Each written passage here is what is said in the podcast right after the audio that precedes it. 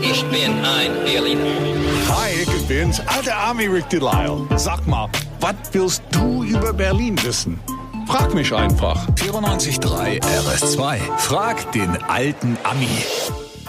1901 hat er schon auf der Bühne gestanden bei der. Spliff Radio Show. Das war 1981 Ach so, in der entschuldige, da habe ich mich verlesen. Ich dachte Bitteschön. 1901 hätte auch gepasst. Guten Morgen, Rick. Hi, Gerlinde. Guten Morgen, Julia aus Tegel.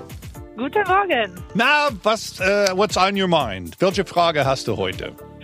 Okay, pass auf. Also meine beste Freundin kommt ursprünglich aus Köln Oh. und dadurch spricht sie natürlich diesen Kölsche Dialekt. Und mir ist aufgefallen, mir ist aufgefallen, dass der unserem Berliner Dialekt manchmal total ähnlich ist. Ja. Woran das liegt, will ich wissen. Die sagen, es stimmt. Die sagen auch Jut und Jen und sowas. Na? Also Genau. das liegt daran, dass Berlin und Köln teilweise die gleichen Zuwanderer hatten.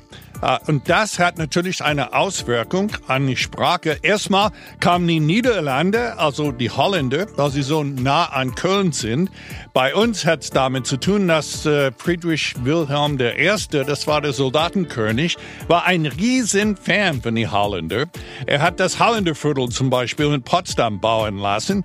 Und er dachte, die Berliner können was lernen von den Käsemenschen. Und er hat recht gehabt. Er hat recht gehabt.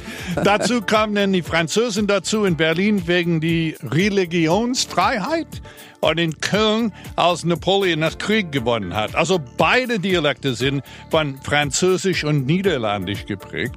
Und, und wir haben Weißbier und Buletten und die, äh, bei denen gibt's Frikadellen und Kölsch. Ich finde- Igitt. Also mein Highlight ist die Käsemenschen. vielen, vielen Dank für die Frage und für die Antwort. Was auch immer du über Berlin wissen willst, Frag den alten Ami. Auf 94.3 RS2.